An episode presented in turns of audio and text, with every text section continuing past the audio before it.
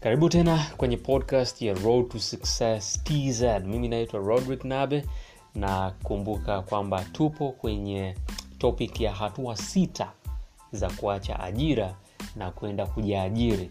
Na kama hujapitia hatua ya kwanza basi tafuta kwanza hatua ya kwanza ndo uweze kuja kwenye hii hatua ya pili ya kuacha ajira ili uweze kujiajiri. Sasa hatua ya pili ni kwamba uh, lazima uandike tarehe ya kuacha kazi. Tarehe kamili. Kumbuka kwamba hatua ya kwanza tulisema kwamba weka lengo. Okay? Lakini sasa lengo haliwezi kuwa lengo likiwa halina mipaka ya muda. Kama halina deadline basi hilo sio lengo. Hayo tunaita matamanio tu. Kwa hiyo kwenye hatua ya pili unachotakiwa kufanya ni kuandika tarehe. Andika siku andika mwezi andika mwaka. Mfano mimi wakati na, naacha kazi au nilipoamua kwamba naacha kazi mwezi wa kwanza 216 niliandika barua lakini nikawa nimeweka kwenye barua yangu kwamba nitaacha kazi tarehe 31 mwezi wa nane kwa hiyo nilikaa na hiyo barua kwa miezi kadhaa kwa miezi kama mitatu minne wakati bado moyo unaenda mbio kabla sijakabidhi hiyo barua. Ilipofika mwezi wa tano niliweza ku, kupeleka hiyo barua kwa mwajiri wangu. Kwa hiyo unaweza ukaona kwamba kuweka tarehe au kuweka deadline inakusaidia kujiandaa kisaikolojia. Lakini pia ilinisaidia kuniweka vizuri kwenye upande wa kifedha. Nilianza kuweka akiba kwa sababu nilikuwa nimeshajua kwamba tayari tarehe 31 mwezi wa nane natakiwa niache ajira. Lazima niache kazi niache mshahara. Kwa hiyo kuanzia mwezi wa kwanza mpaka mwezi wa nane nilikuwa na sevu kiasi kikubwa sana cha mshahara wangu tofauti na miaka mingine. Kwa hiyo kuweka tarehe kamili ya kuacha ajira yako itakusaidia kujiandaa kisaikolojia lakini pia itakupa ile presha ambayo itakutoa kwenye comfort zone uanze kufikiria kitu gani ambacho utakifanya. Sasa ushauri wangu ni nini hapa?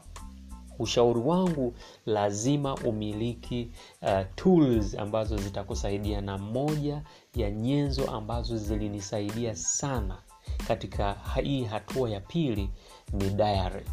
Lazima ununue diary ya mwaka huo husika. Kama mfano mwaka huu 220 lazima ununue diary inayoonyesha uh, mwaka 220 na kila kurasa hakikisha kwamba kila siku inayopita kuna kitu ambacho umekijaza pale kuna kitu kinaitwa to do list hizi ni activities ambazo unazifanya vizuri kila siku. Yaani activities ndogo ndogo ambazo unazifanya kila siku. Na lazima uzionyeshe kwenye dayari yako.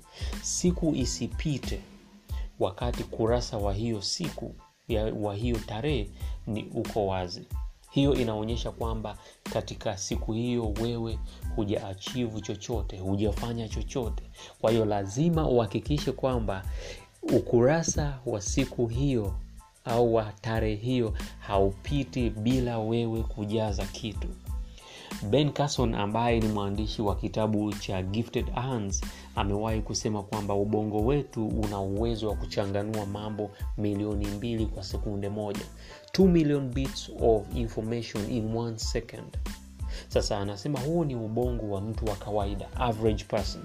Je ukiwa genius ina maana ubongo wako unaweza ukaproses mambo mengi zaidi. Kwa hiyo wewe unaweza ukasema mimi sina majibu.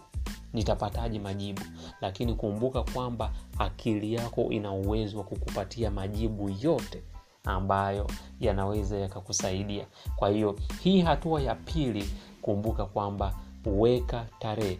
Andika tarehe tarehe tano mwezi wa kumi na mbili mwaka elfu mbili na ishirini nitakuwa naacha hii ajira halafu niande, ni, nianze kufanya juhudi za kufanya kazi kwenye ndoto yangu. Kama ndoto yako ni kuwa public speaker ndoto yako ni kuwa mwandishi ndoto yako ni kuwa activist ndoto yako ni kwenda kufanya biashara lazima uweke deadline. Lazima uweke mipaka ya muda ili lengo lako lionekane ni lengo. Bila hivyo hilo litakuwa linaonekana kama matamanio tu. It's just a wish ambacho kila mtu ana wish lakini wachache sana wanaweka malengo alafu wanaanza kuweka plans kwa ajili ya kutimiza hayo malengo. Hii ni hatua ya pili katika hatua sita za kujiajiri. Kwa hiyo endelea kufuatilia episode zinazofata hatua ya tatu mpaka hatua ya sita ambazo zitakusaidia sana kujiajiri. Kumbuka kwamba lazima umiliki diary. Kama hujawahi kumiliki diary basi mwaka huu lazima ununue diary nenda kwenye bookshop nenda sehemu husika nunua diary anza kuitumia. Tengeneza kitu kinaitwa to do list activities ambazo unazifanya kila kukicha. Na kumbuka ukurasa usipite siku isipite bila kujaza.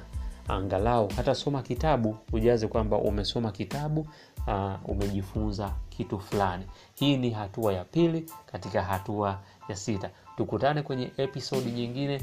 Usisahau kusubscribe kwenye chanel zetu za youtube na facebook pamoja na instagram. Mimi naitwa rodrick nabe la uh, na kukumbusha kwamba mafanikio ni mchakato. Success is a process. Be blessed